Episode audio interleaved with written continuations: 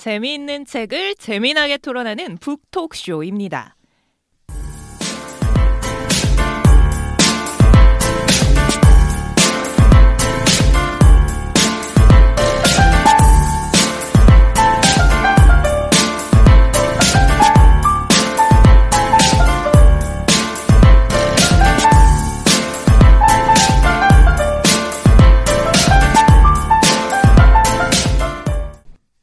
안녕하세요. 책 이야기를 들려드리는 북톡쇼의 3인방 헤라, 토리, 레나입니다.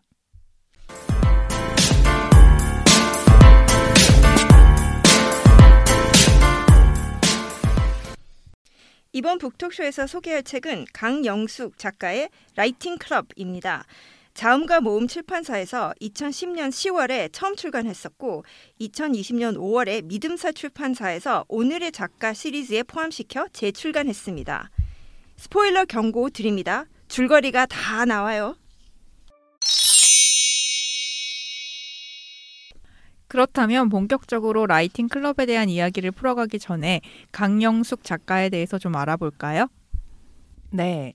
강영숙 작가는 1966년 춘천에서 태어나 14살에 서울로 올라와 서울예대 문예창작학과를 졸업했습니다.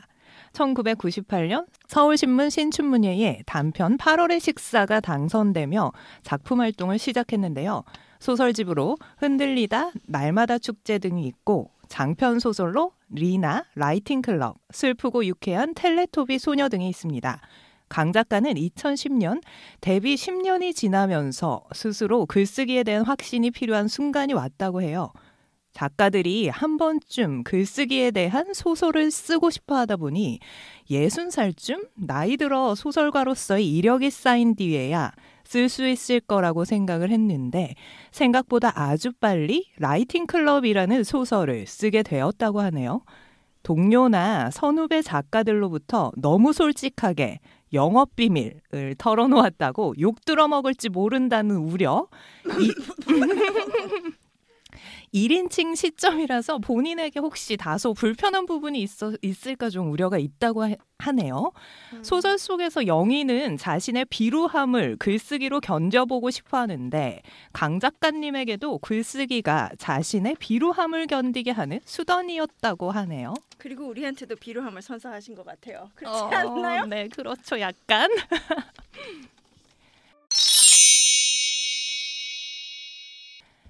자, 그럼 책에 대해서 좀 알아볼까요? 라이팅 클럽의 책 목차는 글짓기 교실, 글쓰기 모드, 설명하기와 묘사하기, 너의 라이프 스토리를 말해줄래? 아, 세상에 이런 쓰레기들을 보았나? 현실과 환상 등으로 구성되는데요. 글쓰기가 이루어지는 과정이 그대로 드러나면서 김 작가와 영인의 삶의 흐름을 함께 보여주는 소 제목들이죠. 책 목차만 보면 되게 재밌을 것 같지 않나요? 아 저도 방금 아, 그 생각했어요. 네. 목차도 잘 지었어요, 책이 진짜. 이 책이었구나. 좀 더 세세한 줄거리는 두 분께 요약 부탁드릴게요. 레나님, 헤라님.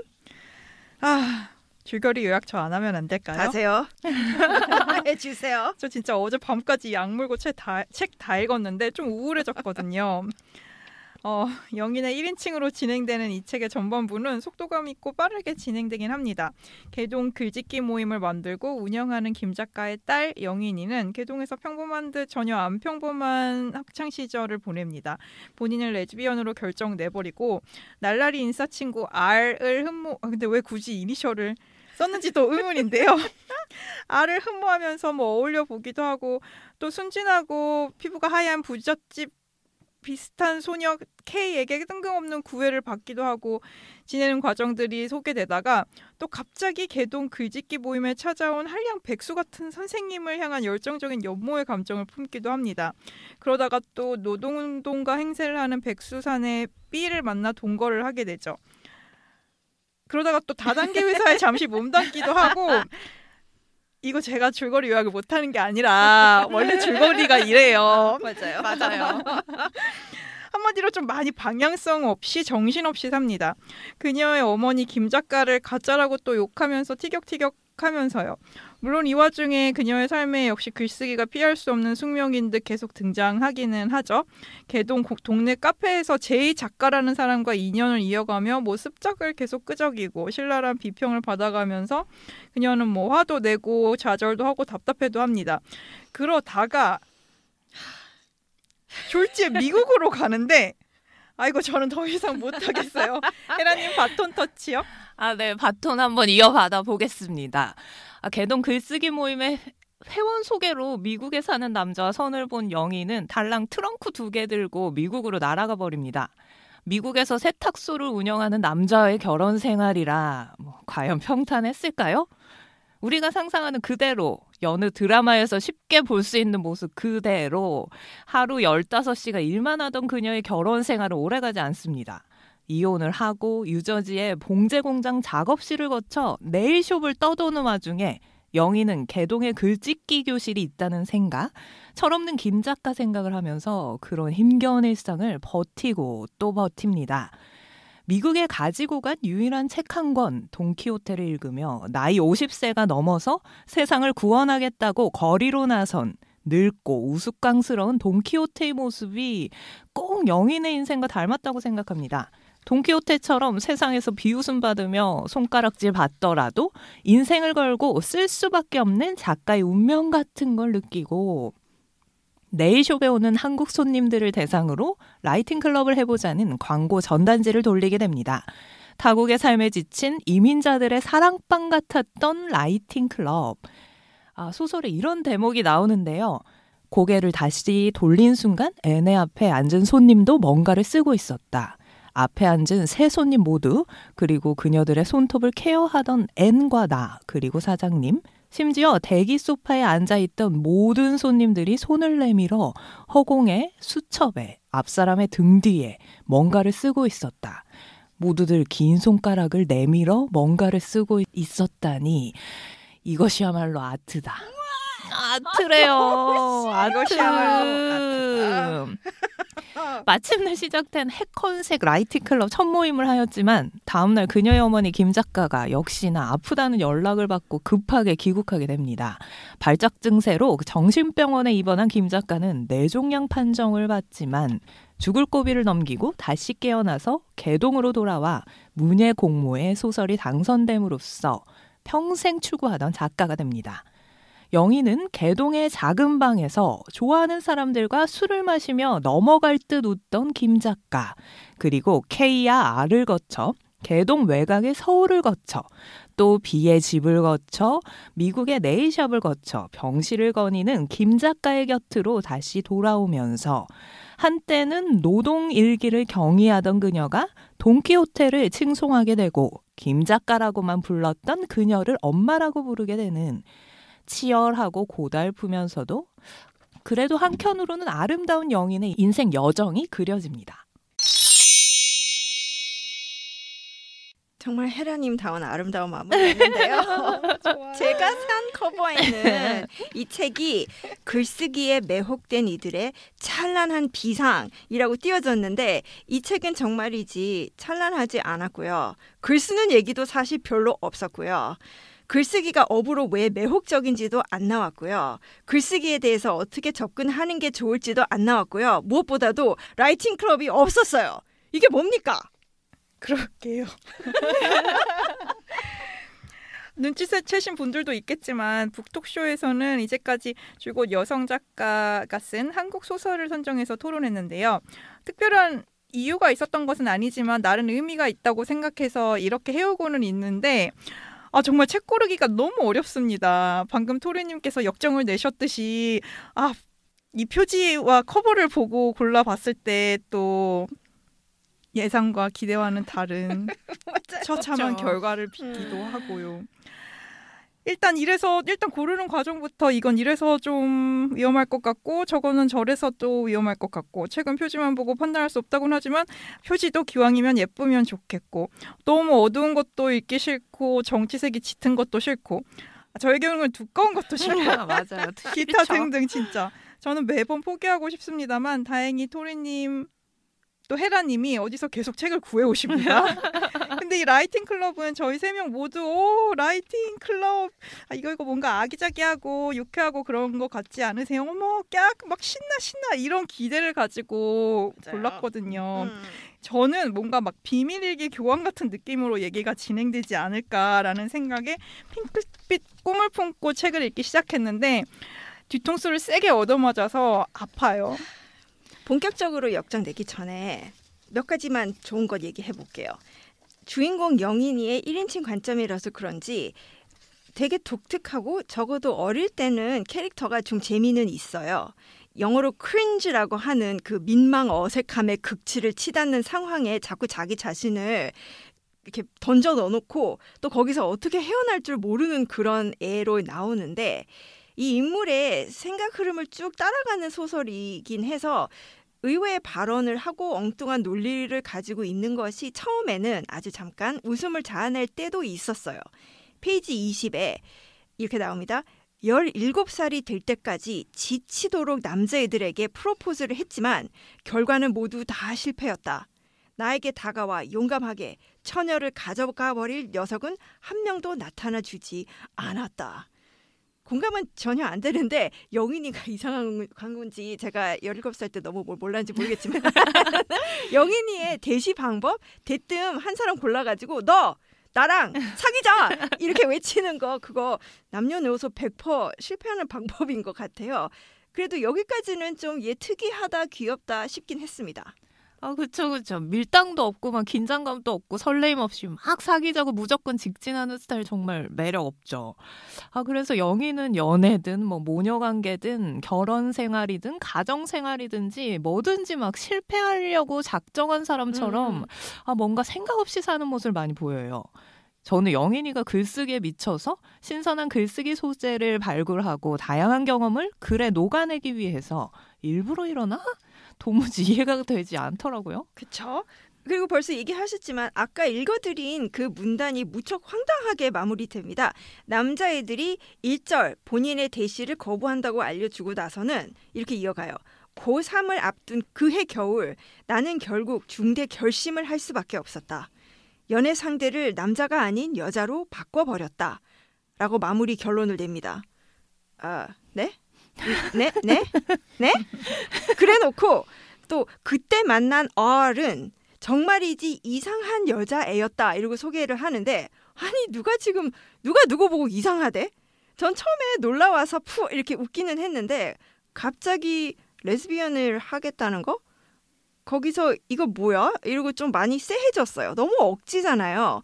어떻게 얘기를 끌고 나가야 할지 막막한 작가가 마구 대충 붙이고 지어내는 거? 이거 거의 동성연애 혐오 수준의 막 나가기 설정인 것 같아서 저는 반대합니다 이런 거. 강 작가가 이거 빨리 썼다고 하시는데 대충 쓴 티 많이 나요. 반성하십시오. 영인이가 그리고 또 저- 자존감이 너무 낮은 게 좀 안쓰러웠어요. 자기가 덩치 있고 뭐 뚱뚱하고 별로 안 이쁘다는 감정 학대를 계속 받고 컸기 때문에 엄마 돈을 훔쳐서 스무 살도 안 됐는데 아줌마 파마를 해버립니다. 이거 자해요. 왜 그래야 되죠? 그런데 영인이가 자기 자신을 증오하는 것이 그냥 팩트로만 전달이 되고 그래서 그게 어떻게 된다는 거에 대한 탐구가 전혀 없습니다. 그리고 뭐 연애한다 여자친구다라고 불리는 여자애들 둘하고 찌지고 볶고 싸우기는 하는데 애들이 정말 서로에게 연애 감정이 있는 건지 뭐 섹스는 하는 건지 자기들이 동성 연애하는 사람으로 인식을 하는 건지 이렇게 써놓고 뭘 주장하는 건지 이게 전체 다 빠져 있어요. 이럴 거면 왜 레즈비언 스토리를 집어넣은 거죠? 그러더니 영인이는 지랑 같이 섹스해 주겠다는 남자애가 하나 생기니까 바로 전혀 아무 감흥 없이 그냥 이성 연애를 해버리고 결혼을 전제한 이민까지 또 해버리고 뒤돌아보지도 않아요. 뭐 하는 사람이죠, 이 사람? 뭐 이 책이 출판된 게 2010년이니까 뭐 당시로서는 뭐 설정 이 특이하다 이런 식으로 주목을 받았던 것이 아닐까 싶기도 해요.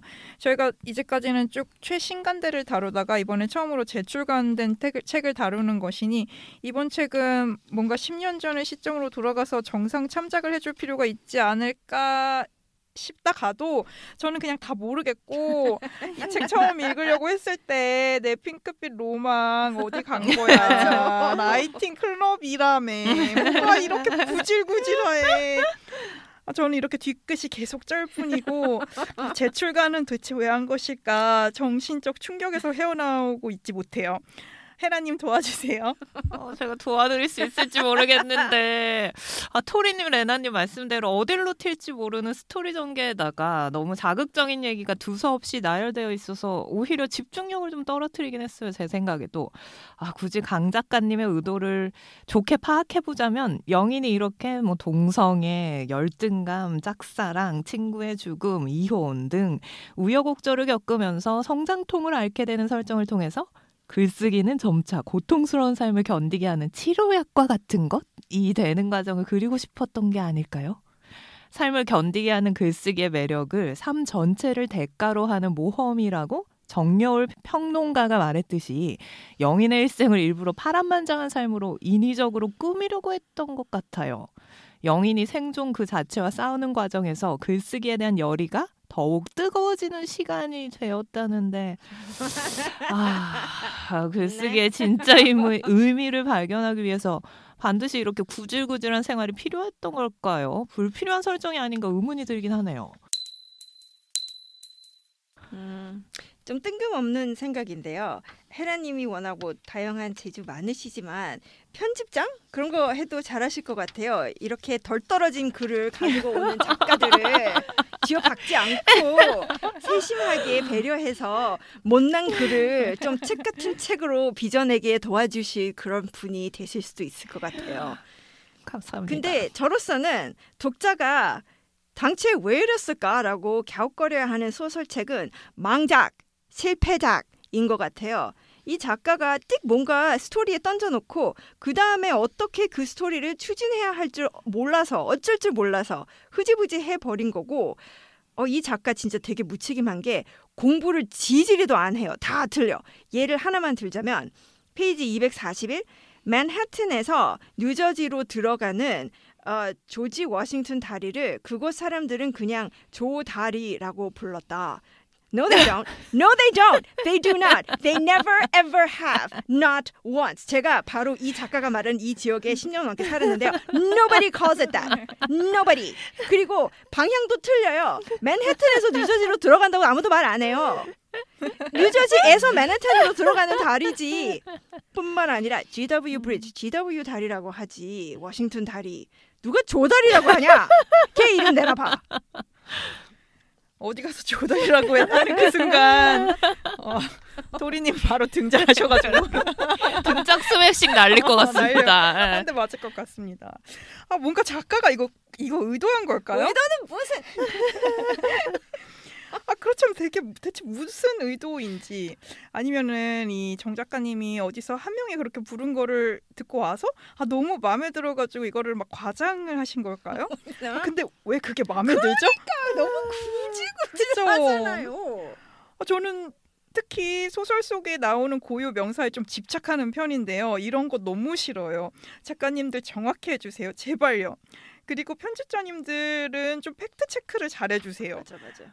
이거에 그대로 내신 거예요. 적어도 재출간할 때는 이게 조달이라고 해도 되는가에 대한 확인이 들어갔어야 될 텐데 말이죠. 아니 막 10년, 20년 이렇게 계속 책을 내실 거면은 뒤에 이렇게 막 노래나 이런 거 음. 아니면은 지명이나 이런 거는 붙잖아요. 네. 좀 그런 것 좀 달아주세요. 그러니까요. 강 작가에 대해서 제가 좀 조사를 하다 보니까 2009년 정도에 미국 아이오와 대학교에서 열린 국제 창작 프로그램이라는 게 있더라고요. 거기서 참여하셔가지고 국적이 다른 38명의 작가와 아이오와에 모여서 3개월 동안 시와 소설을 읽으며 교류를 하시긴 했던데 아 굳이 좀 추측해보자면 그런 미국에서 경험을 살리고 싶으셔서 미국 이야기를 넣으신 것 같은데 아이오와에만 계셔서 잘 모르셨던 걸까요? 이 작가님이 미국에 사셨기 때문에 더더욱 용서가 안 되는 부분이 있는데요. 결혼 전제로 미국까지 가고 결혼을 했고 이혼도 했다고 캐릭터가 이렇게 설정이 나오는데 결혼, 이민국, 이혼, 비자, 국적 이런 거 하나도 안 나와요. 근데 미국에 휴가 외 거주 목적으로 입국을 하면 비자가 세상에서 가장 중요한 것이 되고 입국 스테이터스가 굉장히 중요해지거든요. 잘 아시지만은 불법 이민자, 불법 체류자가 정치적으로 화두가 된 지 하도 오래된 나라기 때문에 외국인 국적으로 미국이 입국을 시도하는 순간부터 본인이 어느 나라 여권을 쥐고 있고 어떤 비자로 입국을 했는지 하루도 인식하지 않고 살 수 없어요. 근데 왜 그런 얘기가 여기는 하나도 없죠? 결혼 한국서 했다고 바로 미국 시민권자 되는 거 절대 아니잖아요. 그 절차 왜 하나도 안 썼어요? 그럼 영인이는 불법 체류자인가요? 공부 안 하셨죠, 강 작가님? 강영숙 작가가 넣은 이 미국에서의 긴 에피소드는 미국 이민 가면 뭐 화려하다, 잘 된 거다 이런 거에 대한 스테레오 타입을 뒤늦게 거부하면서 아니야 거기 가서도 비참하게 사는 사람은 충분히 비참할 수 있다. 이거를 뭐 자기 딴에는 되게 신선한 설정으로 착각한 것 같은데 근데 2010년쯤에는 벌써 그런 얘기 되게 많지 않았나요? 뭐 저는 긴 숨은 뭐예요? 긴 한숨. 어, 뭔가 뭐, 뭔가 분위기가 너무 이제 험악해질까봐 뭔가 비자나 체류 신분에 이런 쪽으로는 뭐 그럴 수도 있다고 생각을 조금은 해요. 소설은 다큐가 아니니까요. 굳이 그렇게까지 할 필요는 없을 것 같기도 하지만 뭐 그리고 우리 영인이가 무슨 고민이나 대책이 있었겠어요. 그냥 불법 체류 충분히 할 수 있는 친구니까요. 그게 캐릭터에 더 맞지 않나요? 작가님 뭐 공부하기 싫으시면 안 하셔도 됩니다. 아니요 공부하세요. 아니 근데 또 그렇게 무성의하게 할 거면 조사까지는 아니더라도 그래서 그 남편이랑 이혼하면서 그래도 그놈 덕에 시민권을 얻었다 그 한 문장만 처리하면은 해결이 되는 건데 맞지 맞지. 어차피 그 남자랑 결혼해서 살다가 이혼하는 게 다섯 문장 안에 다 해결을 해버리잖아요. 아 아, 그러니까 이 줄거리 어쩌나요? 라이팅 클럽이라는 책 제목 때문에 일종의 저도 편견과 선입견이라는 게 생겨서 책 내용이 제 예상과 다른 방향으로 전개되어 버리니 괜히 더 책에 몰입하고 마음을 여는데 많은 시간과 에너지가 투입이 되더라고요. 이 책에 대해서 무슨 말을 하면 좋을지 가장 고민되고 난감하고 마음이 괜히 무겁고 그랬었죠.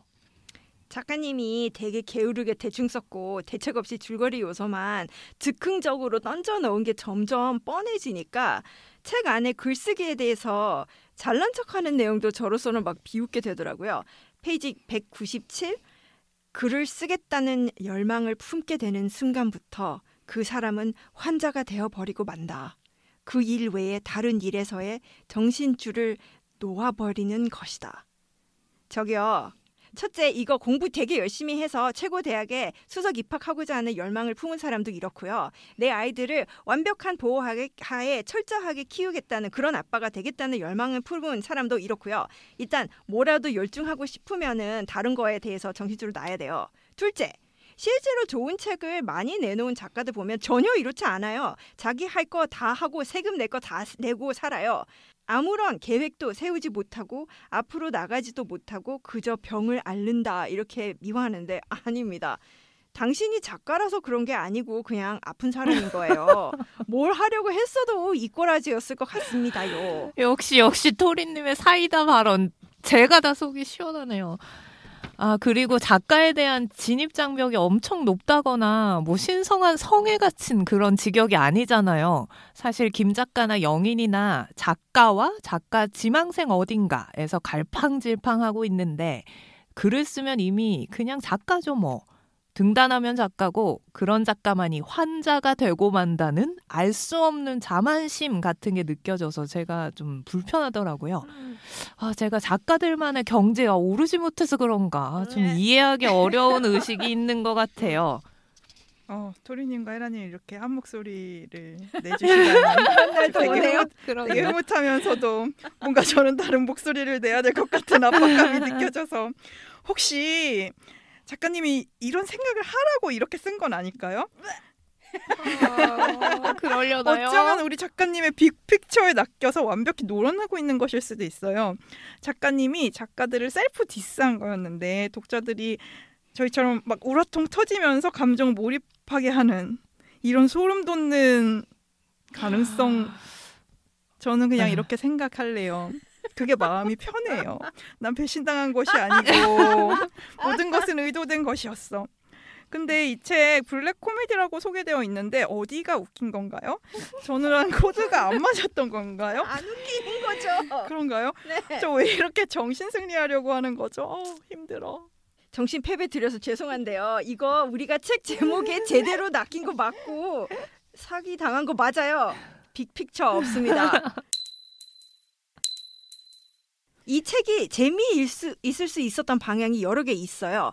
엄마랑 연애하는 그 선생님 행세했던 건달인 남자가 어, 있잖아요. 그래서 그 사람한테 영인이가 접근을 해서 자기 남자친구려고 만들려고 들러붙어서 파국이 되는 그런 속으로 쭉 이렇게 물고 나갔어도 흥미로웠을 것 같은데 이 책에서는 등장했다가 그냥 해프닝으로 끝나버려요.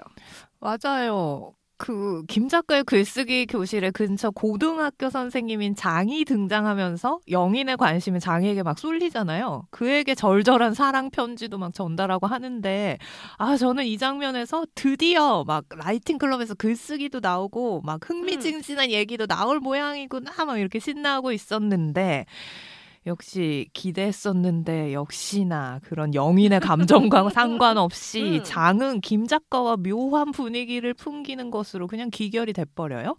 진짜로 잘 살릴 수 있는 장면이었는데 강 작가님 항상 많은 기대를 갖게 하고 다시 큰 실망을 안겨주시네요. 그리고 이 장이 사기꾼이잖아요. 근데 김 작가가 돈도 없고 가진 것도 없는데 왜 들러붙었는지 그래서 돈을 뭐 넘겨준 건지 전혀 마무리가 없이 왜 왔는지 모르겠고 왜 갔는지 모른 상태에서 끝나버리더라고요. 책을 그렇게 막 많이 그 책의 상당 부분을 할애해놓고 맞아요, 맞아.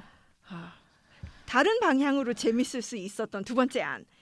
자기는 그냥 누구라도 자기를 매력적이로 매력적이라고 봐주기를 바래서 이 여자의 저 여자애한테 직접 됐는데 실제로 레즈비언인 애가 진지하게 성적 대상으로 접근을 했을 때 어떻게 하느냐 그거를 심도 있게 다뤘어도 읽을만 했을 것 같아요.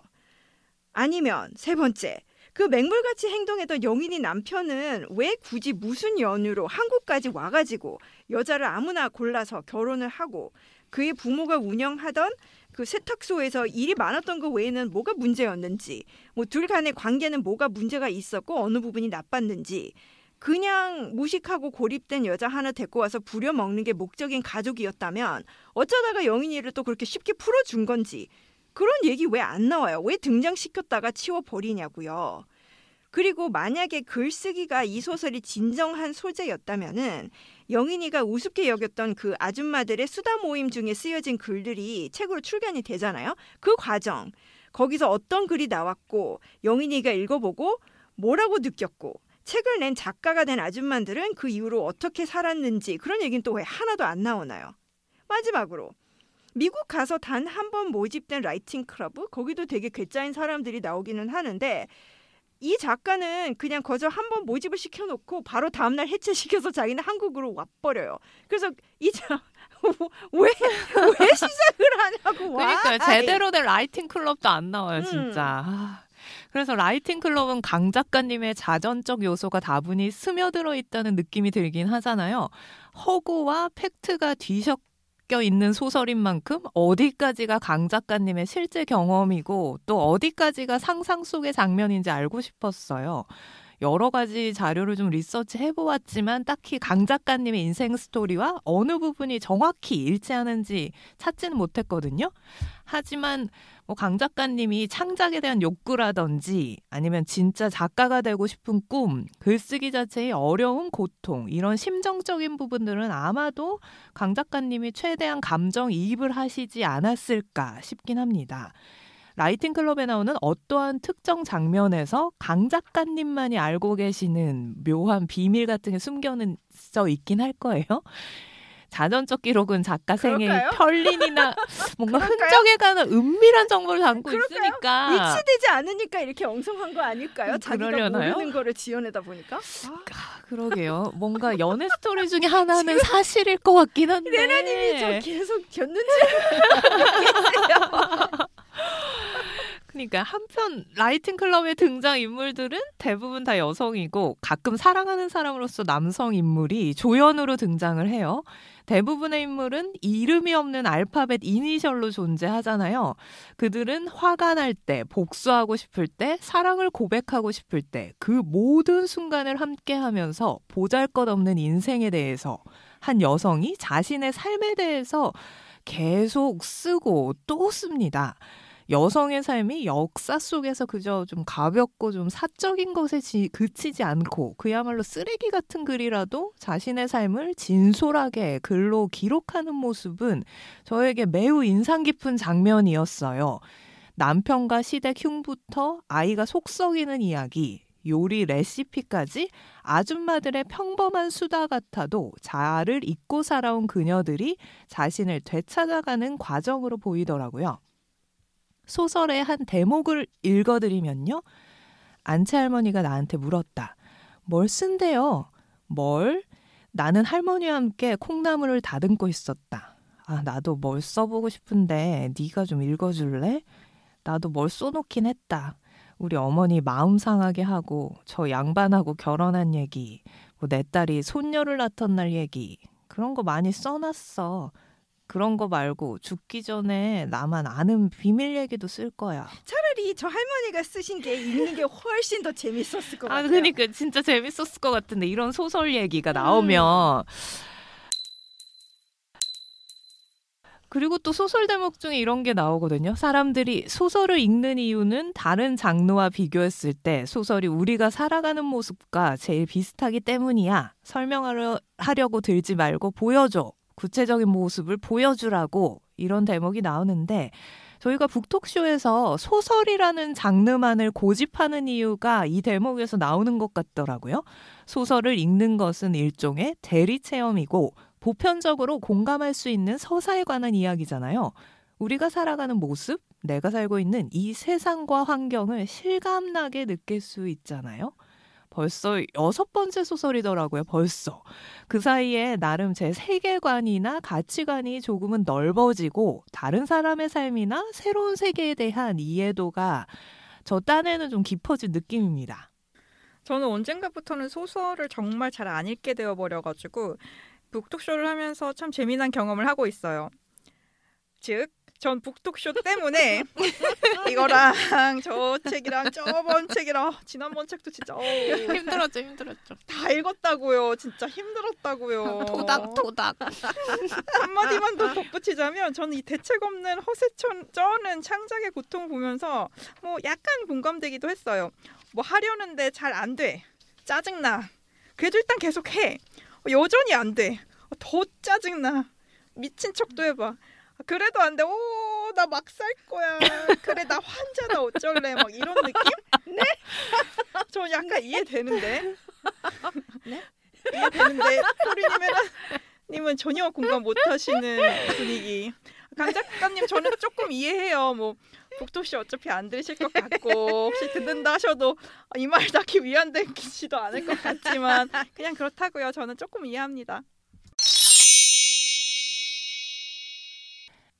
라이팅 클럽에서 글쓰기는 어떤 의미가 있고 글은 어떻게 써야 하고 또 어떤 내용을 써야 하고 이런 구체적인 내용이 전혀 나오지 않아서 아쉬웠던 만큼 저희라도 글쓰기 의미나 각자의 노하우에 대해서 이야기해 볼까요?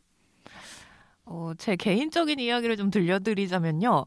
저는 예전에는 막 작가는 아무나 하는 게 아닐 거야. 뭐 화려한 지필이라는 건 따로 있을 거야. 이렇게 생각하면서 글을 수동적으로 소비하는 입장으로 오랫동안 살았었거든요. 그러다가 몇 년 전부터는 저 스스로 글을 쓰고 싶은 순간이 생기면서 잘 쓰든지 못 쓰든지 한번 좀 끄적끄적 거려 보게 되었어요. 그러면 복잡했던 생각이 한순간에 말끔하게 정리되는 경험도 하고 감정을 솔직하게 글로 표현하면서 제가 몰랐거나 잠시 놓쳤던 감정을 찾으며 묘한 쾌감도 느끼고 내 자신과 마주하면서 어느 순간 정서가 순화되면서 상처 같은 거 치유하고 힐링되는 경험도 좀 해보고 창작에 대한 욕구를 나름 해소할 수도 있었고 아, 무엇보다도 저만의 그 생산적인 작품을 갖게 되는 그런 뿌듯함 잊기 쉬운 뭐 일들을 기록하는 기쁨, 뭐 이런 글쓰기의 긍정적인 효과를 몸소 체험해 보면서 시간 될 때는 무언가 좀 써보려고 노력을 하고 있거든요. 그래서 오늘도 좀 인생이 더 깊어진 느낌이긴 합니다. 그리고 라이팅 클럽에서도 나오지만 글쓰기를 잘하기 위해서는 설명하기와 묘사하기를 잘 해야 하잖아요. 제이 작가도 설명을 하려 들지 말고 묘사를 하라. 간결하고 분명한 묘사 뒤에는 반드시 작가의 사고 과정이 드러나야 한다. 좋은 소설이란 묘사와 진술이 적절히 섞여야 한다. 뭐 이런 조언을 하잖아요. 글쓰기의 기본 원리와 좋은 글의 요건에 대해서 설명해 주던데, 어, 지금 저희가 녹음하고 있는 이 순간을 그럼 한번 글로 묘사해 볼까요? 좋아요. 해주세요. 해주세요. 음, 어, 어, 어. 지금도 눈을 감으면 팟캐스트 스튜디오의 문이 드르륵 열리는 소리가 들리는 것만 같다. 명료하고도 정확한 발음으로 사이다 발언을 쏟아내는 토리님의 목소리. 부드럽고 낮은 목소리로 조근조근 비판을 하다가도 적재적소의 유머 코드로 분위기를 살려주는 레나님의 모습. 아무리 소설책이 마음에 들지 않고 음울한 이야기가 흐르더라도 녹음하는 그 순간 우리끼리 까르륵거리는 웃음소리. 이런 아름다운 기억은 시간이 갈수록 점점 더 선명해진다. 어떤가요? 어, 어, 이렇게 멋지게 중심을 잡아주시는 우리 헤라님. 근데 오늘 현실은 제가 드르륵 하고 문을 열고 들어왔는데 단, 단 2분 정도 늦었거든요. 근데 진짜 서술이 폴해가지고. 바로 녹음해야 된다고 재촉하는 네, 그쵸. 우리. 그쵸. 그- 그러나 뭐 이것도. 아 이렇게 따뜻하지 않다라는 거예요? 지금 폭로의 네, 시간을? 네, 네. 묘사 겨우 해놨더니 마음을 바꿨어요. 원래는 눈물 바다가 되는 거가 저의 계획이었는데 현실은 이와 다르다. 이건 허위 광고입니다. 어이 광고였습니다. 근데 근데 또 북토쇼 녹음하고 책 고를 때 저희 진짜 텐션 올랐었잖아요. 음. 그래가지고 저희 방금 헤라님 말씀하신 게- 신 것처럼 까르르 거리면서 라이팅 클럽 하면서 뭔가 저희 북토크쇼 같은 세상 재밌고 상큼 발랄하고 속뻥 뚫리고 막 이런 수다판 기대해 버렸던 것 같은데 저는 정말 그랬던 것 같아요. 순진한 영혼이었던 순진한 거죠. 거 아니에요. 우리 낚인 거예요. 그렇게 기대하게끔 책이 제작됐습니다. 커버부터. 아 그리고 음. 상도 탔대요 이 책이. 아, 그러니까. 저는 이 책 정말 사랑하고 싶었는데 너무 너무 너무 너무 별로라서 북쇼트 처음으로 이 책 보지 말고 딴 책 보세요라고 추천을 해야 되겠습니다. 영인이랑 비슷하게 덩치 크고 좀 괴짜고 성욕도 되게 왕성한데 아무도 상대해 주지 않는 여자가 어릴 때부터 노년까지 쭉 살아가는 얘기를 훨씬 더 재미나게 설득력 있게 엮어낸 소설이 있습니다.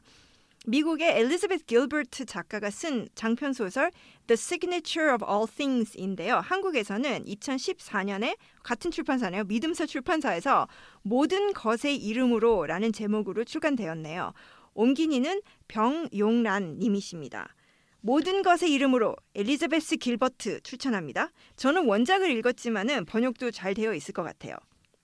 두 번째, 영인이처럼 무엇인가를 창작하는 업을 하고 싶어 하고 별로 도움이 안 되는 엄마 손 아래 가난하게 자라나는 씩씩한 레즈비언 성장기에 대한 책을 읽고 싶으시면 미국 작가입니다. 리타 메이 브라운의 루비 프루트 정글 이걸 추천해 드릴게요. 2019년 3월에 한국어 번역본이 나왔는데 원작 그대로 루비 프루트 정글이라고 이름을 붙였더라고요.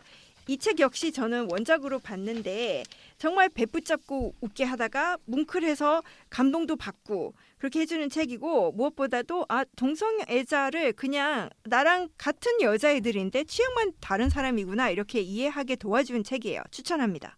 역시 역시 토리님의 독서 목록이 소설 속의 영인의 독서 목록보다 훨씬 마음에 듭니다.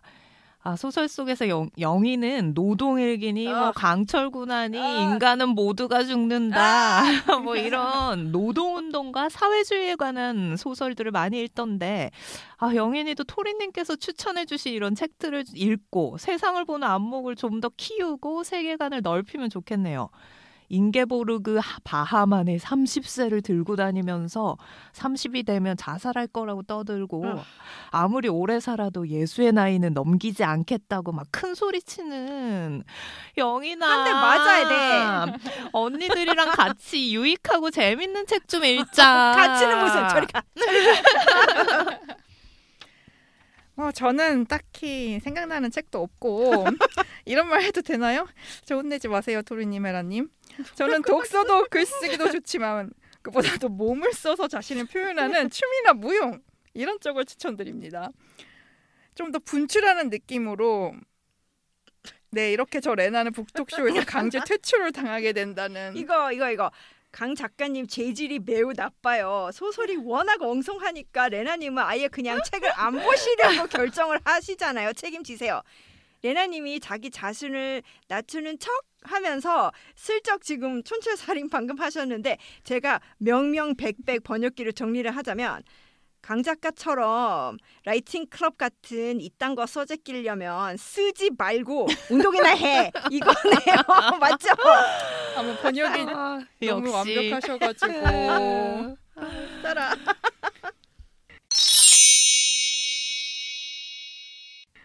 그럼 이제 마지막으로 한 줄 평을 해보겠습니다. 저는 라이팅 클럽에 나오는 문구로 한 줄 평을 대신하겠는데요.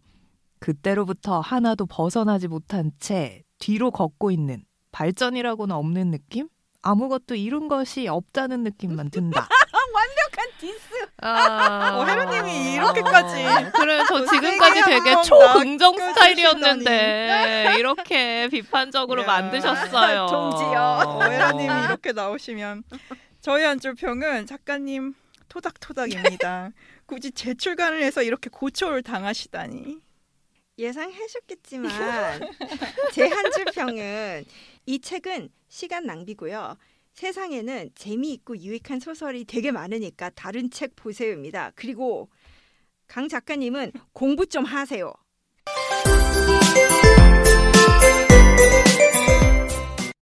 지금까지 북톡쇼였습니다. 다음 회에는 이미애 작가의 달라구트 꿈 백화점 제목이 참 달라구트가 뭘까요? 달라구트 꿈 백화점으로 찾아뵙겠습니다. 함께 해주신 여러분 감사합니다. 북톡쇼 구독, 좋아요, 알림 설정 꼭 눌러주세요.